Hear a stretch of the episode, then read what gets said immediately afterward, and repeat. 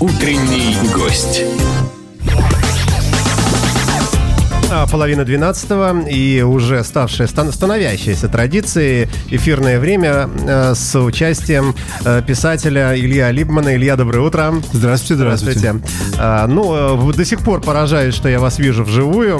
Мне кажется, что человек, который уже, уже жил в Америке, уже там, вот уже все, уже в этом, как многие думают, раю, да, Да. Золо- золотой миллиард. Как можно было вообще оттуда вернуться? Но это бесконечный вопрос. Может быть, мы как-то контекстно будем слышать на него ответ. Я, я думаю, что на него прямого ответа никогда не услышите. Не вы, и потому что, в первую очередь, потому что я не смогу ответить на него. От меня, по крайней Вы сами не, не- не понимаете, почему. Ну, Я не могу сказать стопроцентно, это всегда очень много за и против, за и против. И то, что я владею русской медией, в том плане, что я говорю на русском языке и пишу книги на русском языке, то мое место э, в мире, где больше всего людей читают и понимают на русском языке. А, буквально вчера вечером, совершенно случайно, я э, бродил по YouTube и увидел а, теперь знаменитую русскую певицу Наргиз Закирову, с которой был знаком много лет тому назад в Соединенных Штатах. Она тоже возвращенка. Я не знал этого, честно говоря. Мы можем про это поговорить. Ну, как, как- как-нибудь другой раз. У нас очень интересная тема сейчас Да, заявлена. конечно. Вот, но я не знал этого факта про Наргиз, да. А, хорошо. а, совсем так вот перед, перед тем, как перейти к основной теме, а, можно ли предположить, что э, во время вашего пребывания в Соединенных Штатах вы часто-часто, а может быть каждый день, а может даже по много раз вспоминали и скучали по родине? И наоборот, приехав сейчас сюда, вы просыпаетесь и думаете, ё-моё, какой же я... ну, Надо было остаться. Абсолютно нет в обоих случаях. У меня не было никакой ностальгии за все те годы, что я жил в Америке. И сейчас про Соединенные Штаты вспоминаю крайне редко. Вы страшный человек. Я ужасный человек. Бесчувственный. Я ужасный А человек. как же страдания? А как же... Это не про меня. Э, Хорошо. А, наша сегодняшняя тема заявлена. Это семейные, американские семейные ценности. Так если вот совсем так уж э, так в сумме попробовать, да, суммировать то, о чем мы поговорим. А, И пойдем прямо по списку. У нас есть сценарий программы. А, Итак, э, если э, м, можно ли э, считать, э, что, э, что существует значительная разница в отношениях поколений? Э, Я имею в виду среднестатистические американские семьи. Я думаю, что разни- разница довольно значительная. И все предопределено э, тем, э, как живут русские люди и как живут американцы. Well, первая вещь, что хочется сказать, что семье в Америке относятся иначе, чем относятся к семье э, в России. В Америке э, семья возникает, когда, скажем, двое людей решают, что им хорошо друг с другом, и они начинают свой испытательный срок. Они начинают жить друг с другом, как Без живут брака. без всякого В- брака. Во грехе, согласно нашей, да, христианской такой догме. Они живут друг с другом какое-то время и рассматривают друг друга в различных а, Жизненных режимах, ситуациях. жизненных, жизненных режимах, ситуациях со всех сторон. И довольно часто бывает, что проживя друг с другом 2-3 года, они расходятся. Часто расходятся друзьями. Иногда живут друг с другом дольше, чем 2-3 года. Остаются друзьями, и факс банис, и все что угодно, но детей они не заводят. Потому что не решают иметь семью вместе. Бывают случаи, довольно большой процент, что когда люди живут друг с другом, скажем, 2-3 года, они решают, что время пришло, мы достаточно созрели друг, для друга, у нас есть план, как мы будем делать свою семью, и они женятся. А женитьба в Штатах – это очень серьезное дело. В том плане, что когда, скажем, человек женится первый раз, чаще всего а, женщине хочется белое платье, Мужчине черный смокинг. Да, мужчине черный смокинг, много друзей, ханимун, мальчишник, Де- девиш. да, девичник, все, все что угодно. И, а бывает, что люди ставят это на второй план. И свадьба а, только для близких друзей и рос- и родственников. Мгм. И, скажем, подарок может там быть а, от 100 долларов в конверте от кого-нибудь, там, от друзей. И да, мебельных гарнитуров, квартир, поездок на ханимун. Очень большие подарки. Я пока вот тоже. не вижу больших отличий от того, что у нас. У нас ну, то же самое. Все тоже хотят девушки в белое фата, там платье, мальчики и так далее. Отличия начинаются дальше. А, замужняя пара никогда не живет под одной крышей с папой и мамой с одной или с другой стороны. Такого не бывает никогда. И поэтому, когда женщина становится беременной и рождает своего ребенка, все ответственность а, от рождения ребенка падает на, первородную семью, на нее и ее мужа. Чаще Ну, можно же взять э, домработницу, кормилицу. ну, да, как совершенно верно. Так- такое, такое происходит. Дело все в том, что в Соединенных Штатах законом выделяется оплаченного времени всего 6 месяцев. И то оно оплачивается только 70% от тех денег, которые женщина зарабатывает. А потом, значит, ты, если ты хочешь идти работать, ты идешь и работаешь. Если не хочешь идти работать, ты можешь брать время за свой счет, но твое место обязательно возьмут кого-то другого. То есть, подо- подождите, вы говорите сейчас о том, а, что есть вот просто бы- бытовое такое вот э, препятствие, ну не препятствие, а обстоятельство, а, когда молодая семья, родив ребенка в Америке, да, она не рассчитывает на бабушек, дедушек. а вот Абсолютно не у нас, да? Абсолютно не А, рассчитывают. И нужно учитывать то, что ей придется там какое-то время выпасть из Совершенно, бизнеса, правильно? совершенно верно. То есть, когда люди заводят семью и собираются завести ребенка, они все это рассчитывают до копейки, что называется. И получается так, что когда женщина рождает ребенка, она, может быть, сидит с ним какие-нибудь 2-3 месяца, а потом ей нужно сделать довольно сложное решение. Что же делать? Собира- собирается ли она растить ребенка там до какого-то еще возраста или собирается она идти работать? И перед ней действительно се- серьезная проблема. Потому что если она собирается растить ребенка, тогда почему одного, а не двух?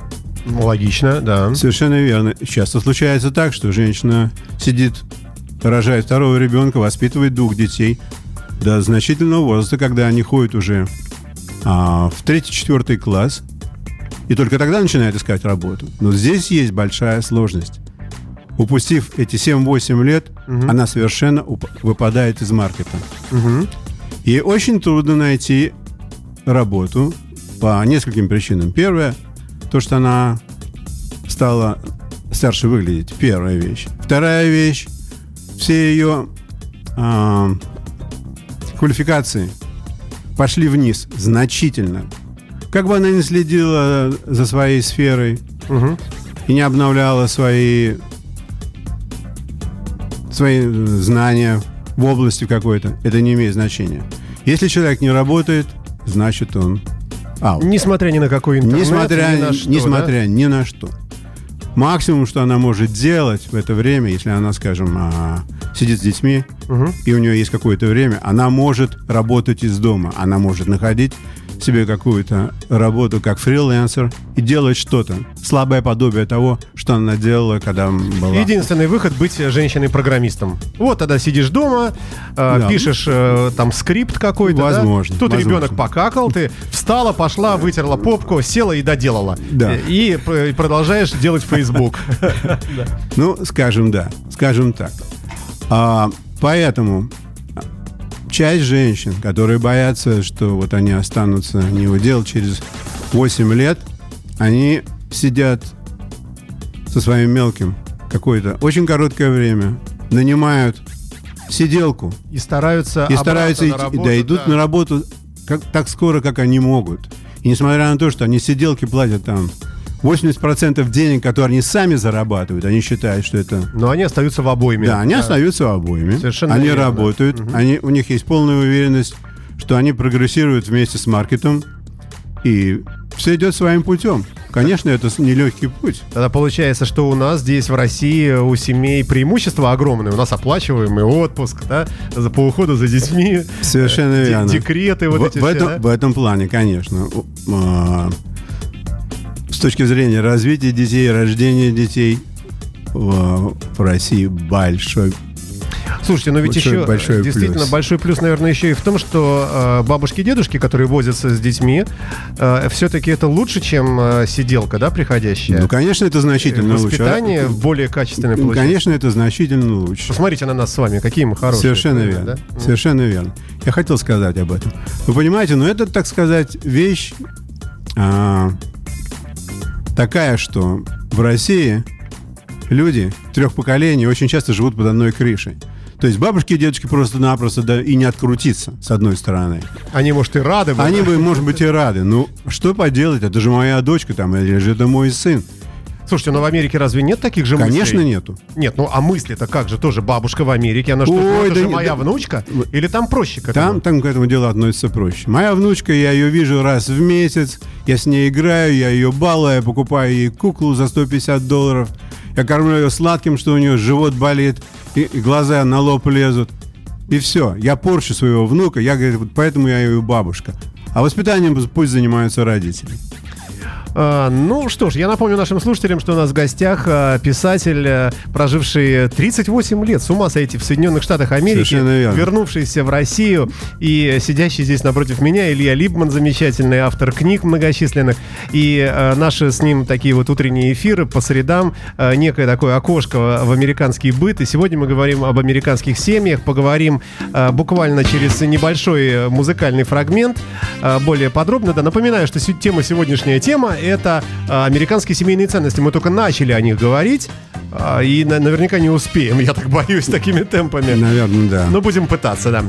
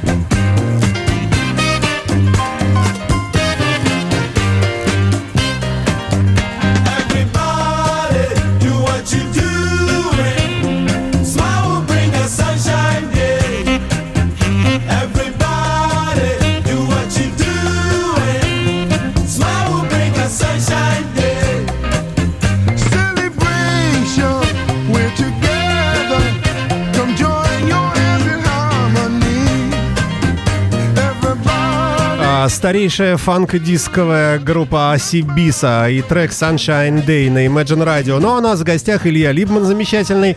И а, мы говорим о семейных ценностях в Америке, вообще о семьях и о том, что бабушки и дедушки у нас в России с детишками возятся, а там а, это все несколько по-другому выглядит. А вот про школу. А, Вот в школу ходят американские дети. Мы видели огромное количество фильмов. А, Там есть, э, как мне кажется, вот тоже поправьте меня, целая киноиндустрия, направленная на вот эти ти- тинейджерские э, фильмы, посвященные вот именно вот school, вот этот вот э, хождению в школу. Это очень крутой маркет, кстати говоря. Когда дети видят себя в школе, а им это нравится, и они не ждут, когда это пойдет по телевидению. Они трясут своих родителей, чтобы те дали им деньги, чтобы они пошли в кино и посмотрели этот фильм в кино. То есть все фильмы, а, связанные с детьми, это самый крутой маркет. Поэтому последние годы, например, очень а, сильная мультипликация пошла полнообъемное, можно сказать, в 3D, по полтора часа кино, полные залы, ходят и отцы, и дети. Но я хочу сказать про школу. Я сбился опять. Секундочку. Утренний гость.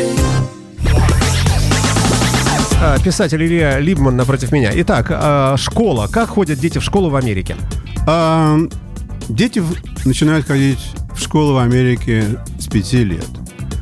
А, в школы... Стоп, а- существует- а детский садик есть такое понятие? Да, и существует детский сад. Это отдельно, да? Это отдельно, Да. Про это мы говорить не будем. Не будем, не успеем. Да, мы не будем. А, Начинают ходить э, с пяти лет. Два первых года считаются прескул. а, До четвертого класса начина- считается начальная школа, потом средняя школа, потом а, старшая школа.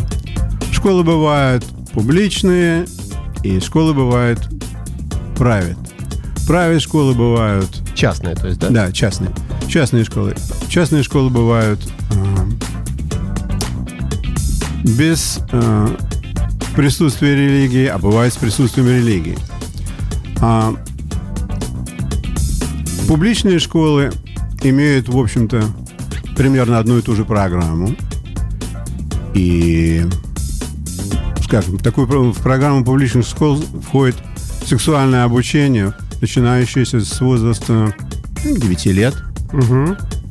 Это очень серьезная вещь. То есть детей с самого... Это государственная Да, это э, государственная да. политика, Это да? совершенно госу- это государственная политика, которая обяза- обязует публичные школы Просвещать. просвещать детей. смысле, да? Мгм. просвещать детей, потому что а, во многих семьях родители не уделяют этому.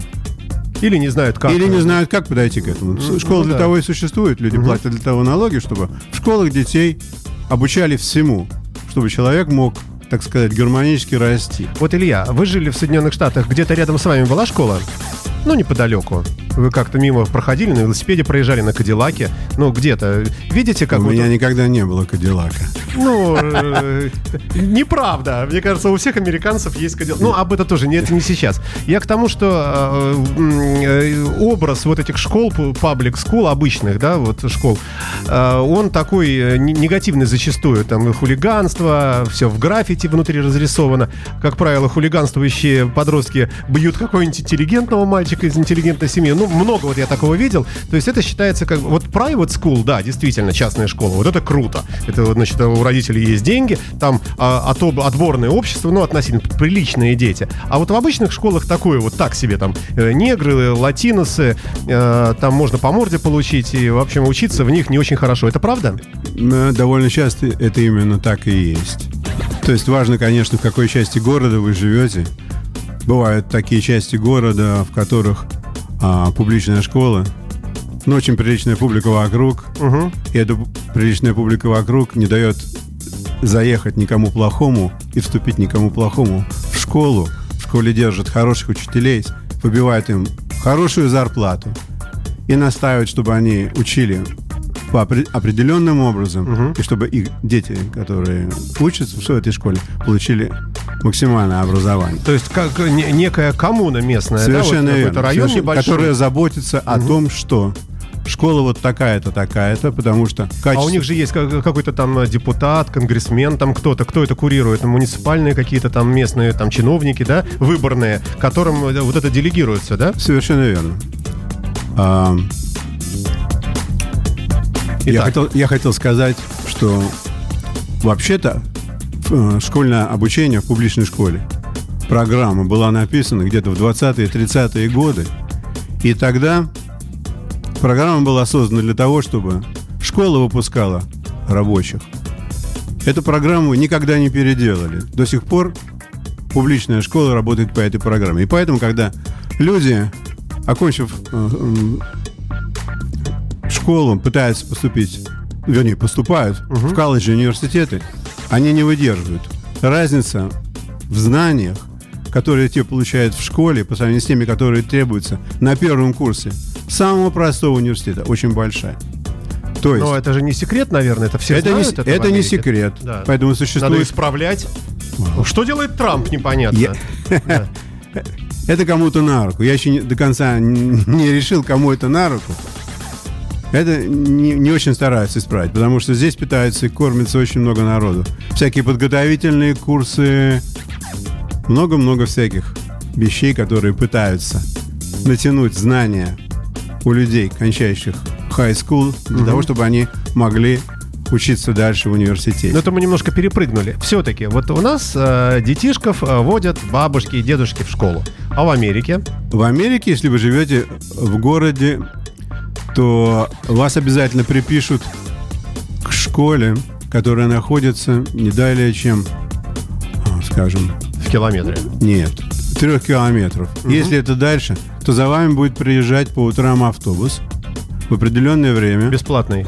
бесплатный, брать вашего ребенка, отвозить в школу, и после школы в определенное время привозить. Ваша задача Задача родить. Задать, да. Ваша задача это, чтобы ваш ребенок был накормленный в правильной одежде, стоял на остановке автобуса к положенному времени, и чтобы, когда он приедет домой, кто-нибудь дома был непременно. А вот всегда загадка. В этом автобусе внутри есть какой-то отдельный человек, кроме водителя?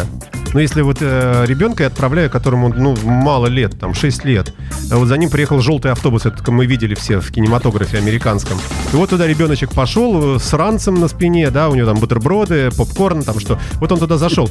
А, а там сидит грубый водитель э, негроидный, э, который закрыл дверь и помчался там. а. Во-первых- там есть какой-то внутри нянечка какая-то. Нет, там нянечки никакой нет. Во-первых, этот э, водитель, он совсем не грубый. Этот водитель, Я пошутил. этот водитель, он работает с детьми а, как своего рода весельчак. Дети не должны делать ничего плохого в автобусе. И чем лучше он их возит целый год в школу, тем больше он получит от их родителей, от их родителей премию на Рождество. То есть, когда дети довольны своим водителем, что водитель их чуть-чуть ждет или не так гонит выходить из автобуса, они все это говорят своим родителям, и родители потом говорят, что на- наш мистер Смит, он самый хороший, надо ему прислать полтинник на Рождество.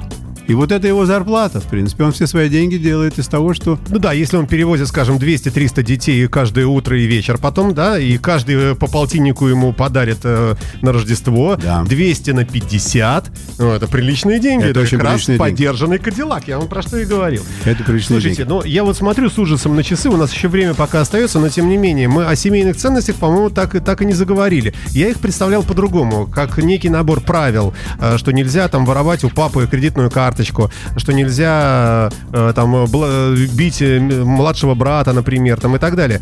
Эм, И представлял, что эти ценности, они, наверное, в общем, во всем мире примерно одинаковые. И поэтому рассказ про американские ценности, он будет какой-то вот какой-то особый такой. Э, Вы как эксперт э, об этом расскажете. А пока мы говорим просто про бытовые какие-то вещи. Да, совершенно верно. Я хотел сказать такую вещь, что, конечно, дети здесь и дети там родителями воспитываются на один манер. Родители стараются не учить детей ничему плохому. И все, конечно, построено на одних и тех же 10 заповедях. То есть нельзя обижать, нельзя воровать, нельзя смотреть на жену соседа. То есть детей этому учат с самого начала. И в этом плане разница небольшая между воспитаниями. Единственное, что в Америке детей стараются подводить а, картинки будущего, их будущего раньше. Например, в Америке, когда ребенку, скажем, 8-9 лет, они играют со своими родителями в финансовые игры. Совершенно откровенно. Уже, да? Конечно. Конечно. Бизнес-планы строят. Совершенно верно. То есть это очень серьезные вещи. Строят города, играют в монополи, обсуждают вещи, как что делать, в какой очередности. То есть это настолько серьезно, что тут, конечно, этим не занимаются. Ну, может быть, оно... И неизвестно, кстати, что лучше. Э, Черт его знает. Там вырастает человек такой уже заранее нацеленный на э, расталкивание локтями конкурентов, на э, продвижение к цели всеми способами. Может, это не всегда хорошо. У нас не очень любят таких людей. Вы, вы понимаете, Россия. что это совсем не обязательно, что он вырастает. Родители ему дают возможность вырасти таким, а выберет он вырасти таким или вырасти другим. Это совсем не факт. Дело все в том, что, скажем, а, я думаю, что процентов 85 кончает школу, а процентов 15 это dropouts. Это люди, которые никогда не кончили high school. Это просто вот такие вот гении, как Спасибо, что вы смотрите при слове гений на меня. Благодарю А вас. кому же, куда же мне еще смотреть, если я у вас на программе? А, Ну да.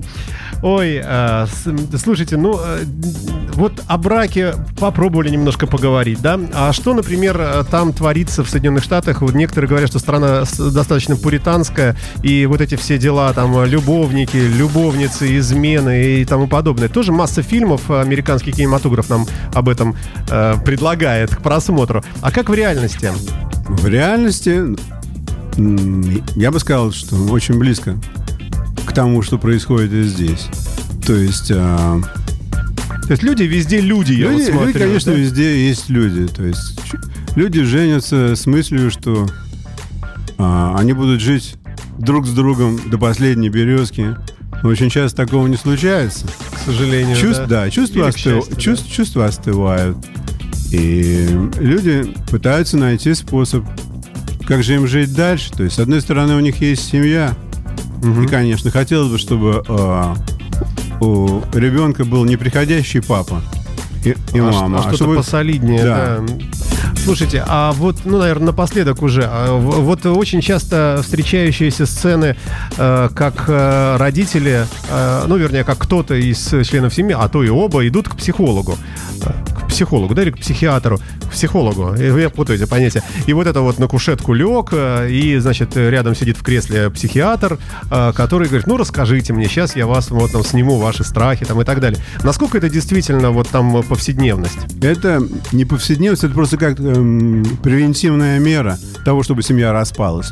До того, как идти на развод, люди ходят к психиатру, ходят к медиатору для того, чтобы пытаться найти какой-то общий знаменатель. Но если чувства остыли, то я- это очень редко когда помогает. А сам по себе, са- сама по себе вот эта практика хождения к, к такому врачу. Вот у нас в России, мне кажется, э, как-то ну совсем это, к сожалению, не принято. Может, я и не прав, но у нас э, как-то идти к психиатру, это значит признаться, расписаться в том, что ты псих. э, Что ты какой-то сам не можешь решить проблему. Идешь к дяде какому-то за Э, деньги. Не, это совсем не так. Ходить к медиатору очень правильно, по правде говоря, потому что человек, который третье лицо и никак не, вовлечен в ваши личные дела, он смотрит на вашу историю со стороны, И ему и, про- и проще ему, ему- понять. ему проще понять, и он видит, от чего все происходит. Он говорит, над чем надо работать. Он говорит, кто прав, а кто виноват. Потому что никто не прав, и никто не виноват. А что нужно сделать, чтобы поменять чтобы направление, да, исправить да, ситуацию, да? Да. А, Спасибо вам. Ничего, ничего мы не успели обсудить, а, но хотя бы начали. А, Мы, на- наверное, поговорим о семейных ценностях и будущем, потому что мы не понимаем, как, например, семьи относятся к бабушкам, дедушкам, как там бедные пенсионеры э, плачут в своих огромных э, за 10 миллионов долларов э, коттеджах э, э, без, э, без своих Я как раз хотел, внуков. я как раз хотел это рассказать. И про бедных пенсионеров, и про тех, кто вообще сидят и смотрят в окно и думают, есть ли у них дети или нет у них детей. И вообще об одиночестве в Конечно, Америке да, и многом конечно. другом. Ну, Да. слушайте, не успеваем. Мы надо нам как-то будет компактнее стараться. Мы продолжим обязательно в следующую среду с вами, если все будет хорошо. Отлично. Если мир не перевернется. Я напомню нашим слушателям, у нас в гостях замечательный Илья Либман, писатель, проживший в Америке полжизни и приехавший обратно в Россию, э, пишущий замечательные книги. Э, о книгах? Да, хотел сказать пару слов. Вот тут э, объявление моих книг, и наверху написано э, мой сайт, в котором меня можно прийти и посчитать мои мысли, мои рассказы, мои впечатления, всякую ерунду. Как, как называется сайт? Как? Читали ли вы? А, читали ли вы? Ага. Ну, в смысле, читали ли Да, вы вообще? да, вы да. вообще читали или нет? Да. Вот по смыслу. Совершенно читали ли вы точка ру. Ну, легко найдете. Набирайте в Яндексе Илья Либман, и сразу все и будет. Спасибо вам большое, и до встречи в следующий раз. Э, Слушателям спасибо, что слушали. Всего Это доброго. замечательная группа. Вы сейчас играете музыку, которая... Да, это «Ночь в Бангкоке». Э, Ну, Мю- год 85-й, наверное. Мюррей Хэт. Если даже не раньше, сейчас я вам скажу точно. Замечательная вещь. Э, Это 85-й год, да, совершенно верно, да. Спасибо вам, удачи, успехов. Спасибо вам большое. И всем до, свидания. Get tired, you're talking to a tourist whose every move's among the purists. I get my kids above the waistline, sunshine. One night